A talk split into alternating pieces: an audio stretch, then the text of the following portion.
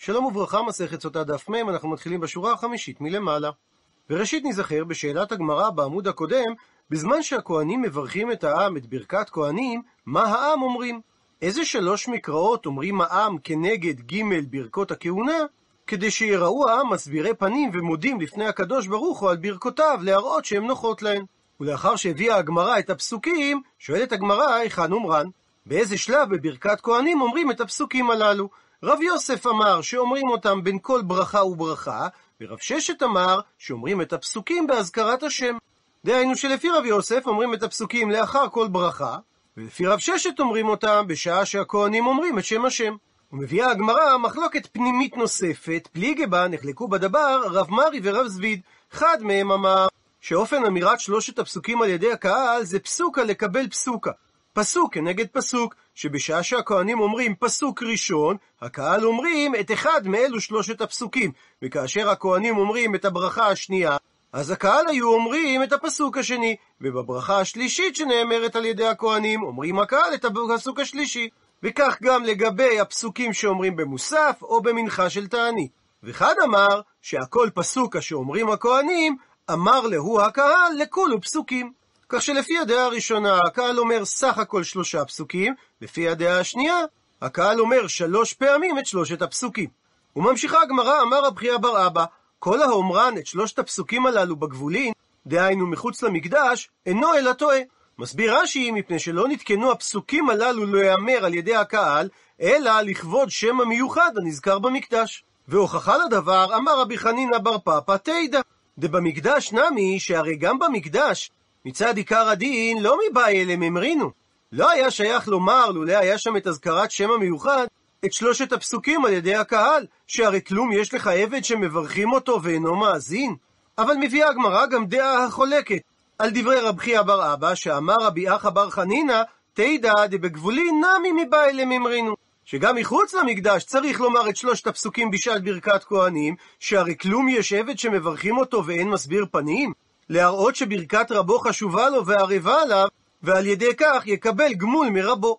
וממשיכה הגמרא, אמר רבי אבאו, מריש בהתחלה הווה אמינא להו, אכן אמרתי את שלושת הפסוקים הללו בשעת ברכת כהנים, אבל כיוון דחזינא ליה, כיוון שראיתי לרבי אבא דמין העיר עכו, דלא אמר להו את שלושת הפסוקים הללו, אנא נמי לא אמינא להו. אז גם אני לא אומר אותם. ואגב כך, ואמר רבי אבאו, מריש הווה אמינא, בהתחלה הייתי סובר לומר, אינבתנא אנא, שאני אדם עניו, אבל כיוון דחזינא ליה, כיוון שראיתי לרבי אבאו דמין העיר עכו, דאמר אי הוא חד טעמה, שהוא ביאר את העניין המתורגמן שלו, המתרגם לרבים את מה שהוא לוחש לו בשעת הדרשה, באופן מסוים. ואמר אמורי חד טעמה, והמתרגם שלו אמר לקהל השומעים טעם אחר, והדבר היה בפניו של רבי אבא, ולא קפיד, והוא לא הקפיד על הדבר, אמינא.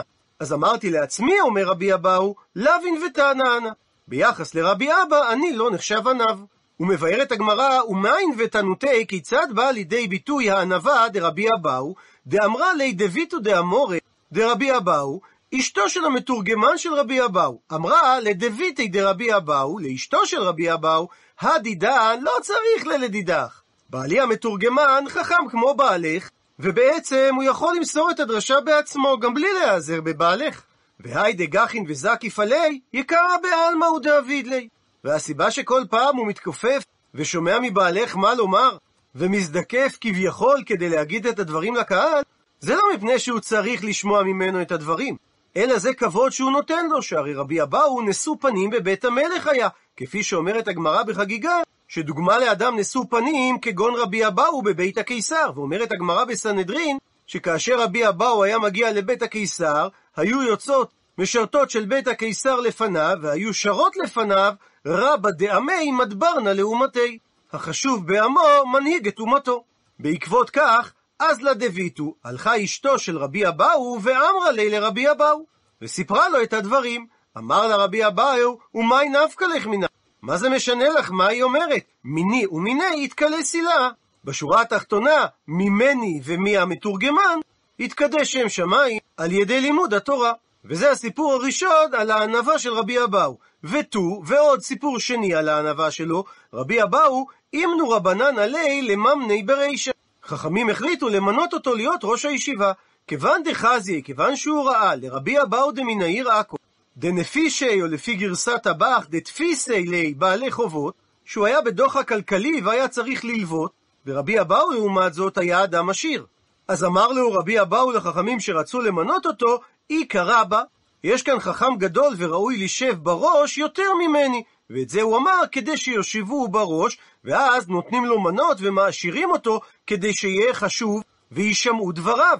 כפי ששנינו במסכת יומא על הפסוק והכהן הגדול מאחיו, שפשט הפסוק שהוא גדול במעלה מאחיו, ודרשו את הפסוק גדלו מהכסף של אחיו. מביאה הגמרא סיפור נוסף על רבי אבאו. רבי אבאו ורב חייא בר אבא איקלאו הזדמנו להוא אתרא, למקום מסוים. רבי אבאו דרש באגדתא, ורב חייא בר אבא לעומת זאת דרש בשמעתתא, בענייני הלכה. שבקו הכולי עלמא, אז עזבו כולם לרב חייא בר אבא, ועזו לגבי דרבי אבאו.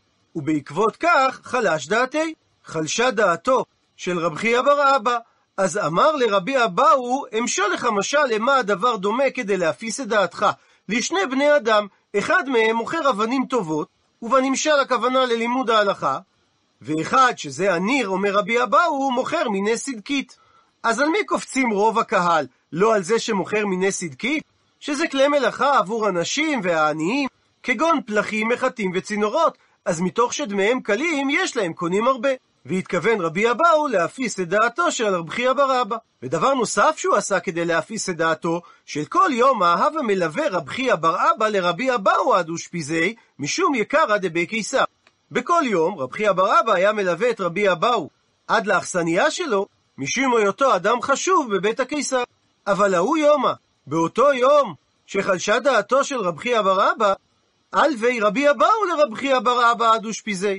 רבי אבאו ליווה אותו עד לאכסניה שלו, ואפילו אחי לא יתותב דעתי מיני. ולמרות זאת, לא התיישבה דעתו של רב חייא בר אבא, סיבה לכך שרב חייא בר אבא לא הסכים להתרצות, מביא הבח, הלא הוא רבי יואל סירקיס, רב ופוסק מהמאה ה-16.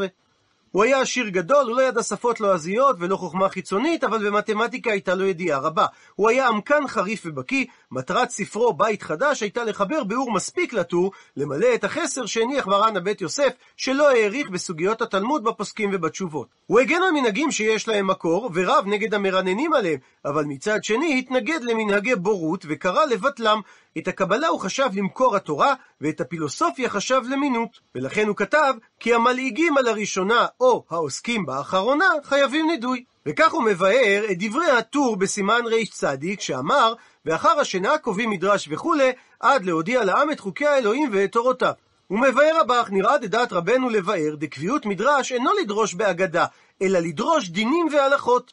וכך משמע בגמרא אצלנו, שרבי אבאו דרש באגדתא, ורב חייא בר אבא דרש בשמעתתא, ולא התפייסה דעתו של רב חייא, משום שעשה רבי אבאו שלא כפי שתיקן משה רבנו עליו השלום, לדרוש בשבת דינים והלכות. הוא מעביר הבך ביקורת על מה שבימיו מקרוב נתפשט לדרוש כל הדרשות באגדות ולא בדינים והלכות, זה נגד דת תורתנו. בעיקר הדרשה צריך שתהיה ללמד את חוקי האלוהים ואת תורותיו, להורות הלכות שבת והאסור והמותר, לפי מה שקוראים בשבת בספר התורה. ואגב שהזכירה הגמרא את הפסוקים שהקהל אומרים בזמן ברכת כהנים, שואלת הגמרא, בזמן ששליח ציבור אומר את ברכת מודים, העם, מה הם אומרים באותו זמן? מביאה על כך הגמרא מספר תשובות. אמר רב שהנוסח שאומר הקהל, מודים אנחנו לך השם אלוקינו על שאנו מודים לך. מסביר רש"י, על שנתת בליבנו להיות דבוקים בך ומודים לך. ושמואל אמר שהנוסח שאומרים העם, אלוהי כל בשר, על שאנו מודים לך. רבי סימאי אומר שהנוסח שאומרים העם, יוצרנו יוצר בראשית, על שאנו מודים לך. נהרדאי אמרי משמי דרבי סימאי, נוסח אחר שאומרים העם, ברכות והודעות לשמך הגדול, על שהחיתנו וקיימתנו על שאנו מודים לך. ורווח אבר יעקב מסיים בהכי, לדעתו כך היו העם מסיימים את התפילה שלהם, כן תחיינו, תכוננו, תקבצנו, ותאסוף גלויותינו לחצרות קודשך, לשמור חוקיך ולעשות רצונך בלבב שלם, על שאנו מודים לך. ובעקבות ריבוי הדעות הללו, אמר רב פאפא, הילקח נמרינו לכולו. לכן נאמר את כל הנוסחאות, ויש אומרים שלכן קוראים לתפילה הזו מודים דה רבנן, כי היא מורכבת מנוסח המודים של מספר חכמים. תוספות במקום מביא נוסחאות נוספות מהירושלמי, שרבי אבא ברבי זווידה בשם רב היה אומר שהנוסח מודים אנחנו לך שאנו חייבים להודות לך שמך, תרננה שפתיי כי אז אמרה לך, וגומר וחותם ברוך אתה השם האל ההודעות. רבי שמואל ברבי אוניה בשם רבי אחא אמר שהנוסח צריך להיות הודיה ושבח לשמך הגדול, לך גבורה, לך תפארת, יהי רצון מלפניך השם אלוקינו ואלוקי אבותינו, שתשמחנו בתפילתנו ותזקפנו מכפיפתנו, כי אתה הוא סומך נופלים וזוקף כפופים, מלא רחמים, ואין עוד מלבדך, והוא חותם, ברוך אתה השם, האל ההודעות. בר קפרא אומר שהנוסח הוא, לך קריאה, לך ברכה, לך כפופה, לך השתחוויה, כי לך תכרע כל ברך, וכל לשון לך תשבע, לך השם הגדולה והגבורה וגומר, והעושר והכבוד מלפניך וגומר, ואתה השם אלוקינו, בכל לב ובכל נפש, לך משתחווים, כל עצמותי תאמרנה, השם היא כמוך, והוא חותם, ברוך אתה השם, האל ההודעות. ובדומה לקביעתו של רב פאפה אצלנו, אמר רבי יהודן, נהגין אמרי רבנן כולהון. נהגו חכמים לומר את כל הנוסחאות. ואידה אמר, ויש גורסים בדברי רבי יהודן, שחכמים לא היו אומרים את כל הנוסחאות, אלא או את הנוסח הזה, או את הנוסח הזה, או את הנוסח הזה.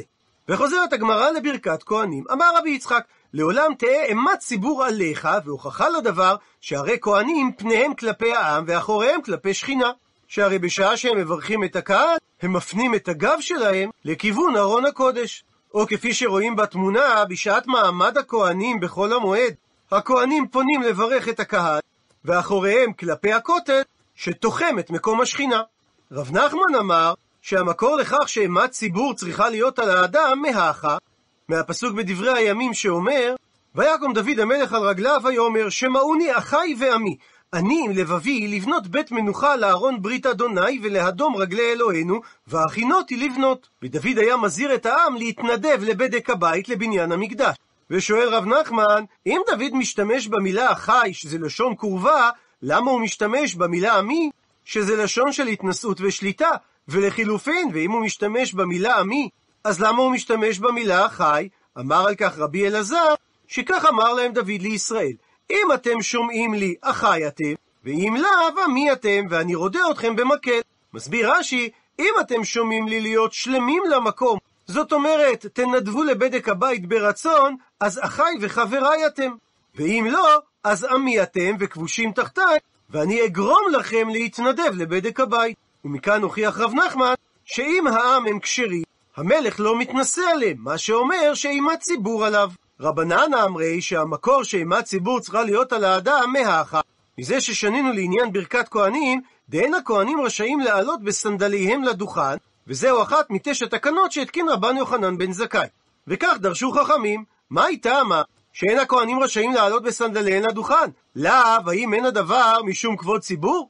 מסביר רש"י, מפני שאנשים היו הולכים עם כותונת ארוכה, מה שמכונה היום גלביה, והבגד היה עשוי במידתו של האדם, וכאשר הכהן מגביה את ידיו, הכותונת הייתה מתרוממת, כך שהיו נראים סנדליו לציבור, וזה לא מכובד שהציבור יראו את הטיט שהסנדלים מלוכלכים בהם. דוחה את הדברים אמר רב אשי, לא זו הסיבה שאין הכהנים רשאים לעלות בסנדליהם לדוכן. הטעם, שם הסיבה היא שמא נפסקה לו רצועה בסנדלו, וכשהציבור יראו את זה הם יתלוצצו עליו, וזה גנאי לכהן, והדר עזי למיקטרי. והוא יחזור וירד מהדוכן כדי לקשור את הסנדל, בשעה שחבריו הכהנים מברכים ברכת כהנים. ובעקבות כך קיים החשש, ואמרי שיגידו הקהל שהסיבה שהוא לא ברך מפני שבן גרושה או בן חלוצה הוא. והוא לא ראוי לשאת כפיים, ולכן הוא הלך וישב לו. ציטוט מהמשנה, ובמקדש ברכה אחת וכולי. הפכנו דף, ושואלת הגמרא, ולכל כך למה? מדוע במקדש, בניגוד לגבולין, אומר הכהן את שלושת הפסוקים כברכה אחת, ולא כשלוש ברכות? עונה על כך הגמרא, לפי שאין עונים אמן במקדש. תנו רבנן, שכך שנו רבותינו בברייתא. מניין שאין עונים אמן במקדש, שנאמר, פסוק בנחמיה נקרא בפנים, ויאמרו הלוויים ישוע וקדמיאל בני חשווניה, שרביה, הודיה, שווניה, הבטחיה, קומו, ברכו את אדוני אלוהיכם מן העולם עד העולם, ויברכו שם כבודך ומרומם על כל ברכה ותהילה. הוא מסביר רש"י שמהחלק הראשון של הפסוק, קומו וברכו את השם אלוקיכם מן העולם ועד העולם, למדו שכל ברכה שהיו מברכים במקדש, זה הנוסח שהיו אומרים. לדוגמה, ברוך אתה השם אלוקי ישראל מן העולם ועד העולם, ברוך אתה השם מגן אברהם. ומהחלק השני של הפסוק, ויברכו שם כבודך, למדו ששאר העם יענו, ברוך שם כבוד מלכותו לעולם ועד. וזה המקור לכך שלא אומרים אמן במקדש. ומניין שעל כל ברכה וברכה בפני עצמה צריכים הקהל לומר תהילה, דהיינו ברוך שם כבוד מלכותו לעולם ועד, שנאמר ויברכו שם כבודך ומרומם על כל ברכה ותהילה, שעל כל ברכה וברכה תן לו תהילה. ומקשה על כך התוספות, והלא היו עונים ברוך שם כבוד מלכותו לעולם ועד, כשהיו שומעים את השם הקדוש בבית המקדש. אז אם כך, זה היה עוד הפסק יותר גדול מאשר עניית אמן. מתרץ תוספות, שמא הם היו עונים ברוך שם כבוד מלכותו לעולם ועד לאלתר, ברגע שהם היו שומעים את השם הנכבד והנורא, ולא היו ממתינים עד סוף הפסוק. ולפי שלא היו מפסיקים בין פסוק לפסוק, זה נחשב כמו ברכה אחת. ואומרת המשנה, ברכות כהן גדול, שנאמרות ביום הכיפורים לאחר שקלטה עבודת היום בלשון הקודש, כיצד הן היו נאמרות? חזן הכנסת, ואין הכוונה לשליח הציבור, אלא הכוונה לשמש הכנסת שטורח בעסקי הכנסת להכניס ולהוציא ולהפשיט את התיבה ולהכין את הכל. הוא היה נוטל את ספר התורה שהיה מונח באזהרה, ונותנה לו לראש הכנסת. מה שאנו מכנים כיום גבאי, שעל פיו נחתכים דברי הכנסת, מי יפטיר בנביא, מי יפרוס על שמה ומי ירד לפני התיבה. וראש הכנסת נותנה את ספר התורה לסגן, המוכן תחת כהן גדול, שאם יארע בכהן הגדול פסול, הוא זה שישמש תחתיו, והסגן נותנה לכהן הגדול, והכהן הגדול שעד עכשיו ישב, עומד ומקבל את התורה, וקורא בפרשת אחרי מות, שהוא סדר יום הכיפורים, הוא ממשיך וקורא בפרשת ואח בעשור, שהיא פרשת שור או כסף הסמוכה לאחרי מות, ומבחינה טכנית, יש לו מספיק זמן לגלול את ספר התורה לשם, בעוד שהתורגמן מתרגם את המקרא האחרון של פרשת אחרי מות. כך שאין כאן בעיה של זמן שבו מפסיק המתרגם, ויהיה גנאי לציבור שהוא מחכה שהכהן יסיים לגלול את התורה לפרשיית ואח בעשור. וגולל הכהן הגדול את התורה ומניחה בחכו, ואומר לקהל, יותר ממה שקראתי לפניכם כתוב כאן, ואת פרשיית ובעשור שבחומש הפקודים, קורא הכהן הגדול על פה, ולא יגלול את ספר התורה לשם, מפני שמדובר על פרשה רחוקה מהמיקום שבו הוא קורא, ויש שהות שיפסיק המתרגם וישתוק לפניהם, ואין מתחיל בפסוק אחר באופן מיידי, ויש גנאי לציבור שהם ממתינים לו. ולאחר שגמר הכהן הגדול לקרוא בתורה, הוא מברך עליה שמונה ברכות. על התורה ועל העבודה ועל ההודיה ועל מחילת העוון ועל המקדש ועל ישראל ועל הכהנים ועל ירושלים ועוד ברכה נוספת על שער התפילה. ונקרא את פירוש המשנה לרמב"ם. לשון אלו הברכות, הראשונה אשר בחר בנו מכל העמים וכולי, וקורא בספר תורה ומשלים מקריאה. ומברך הברכה השני, והיא אשר נתן לנו תורתו תורת אמת וכולי. והשלישית רצה השם אלוקינו, והרביעית מודים אנחנו לך, והחמישית סלח לנו אבינו, והשישית מתפלל שיתמיד הקדוש ברוך הוא השכינה במקדש, וחותם השוכן בציון. השביעית מתפלל בקבלת הקורבנות הכהנים, ושיברכם האל וירבה אותם, וחותם מקדש הכהנים. והשמינית, מתחנן במה שאפשר לו, ומבקש ומתפלל לישראל שיושיעם הבורא, ויתמיד ממשלתם, ויגביר אותם על אויביהם, וחותם, עמך ישראל צריכים להיוושע, ברוך אתה השם, שומע תפילה. ומדייקת הגמרא, מזה שאמרה המשנה שחזן הכנסת נוטל את ספר התורה ונותנו לראש הכנסת. ואין חזן הכנסת נותן את ספר התורה לכהן גדול באופן ישיר, אלא הוא מכבד את ראש הכנסת בפני הסגן ובפני הכהן הגדול, וראש הכנסת בתורו מכבד את הסגן בפני הכהן הגדול, אז שמט מינה, ניתן להסיק מכאן, שסתם רבי יהודה את משנתנו, כדעת מי שאומר במסכת בבא בתרא, שחולקים כבוד לתלמיד במקום הרב, שתלמיד קטן חולק כבוד לתלמיד גדול ממנו, אף על פי שהרב שם, ואין בדבר גנאי לרב. דוחה את הדיוק, אמר אביי, שניתן להסביר את המשנה כולה משום כבודו דכהן גדול הוא. כך שלעולם אין חולקים כבוד לתלמיד בפני הרב, והעברת ספר התורה מהקטן עד הכהן הגדול זה דווקא להראות את כבוד הכהן הגדול, שמראים את מעלותיו, מעלה למעלה ממעלה. ציטוט מהמשנה, וכהן גדול עומד ומקבל וקורא וכולי. מדייק את הגמרא, עומד מכלל דיושבו.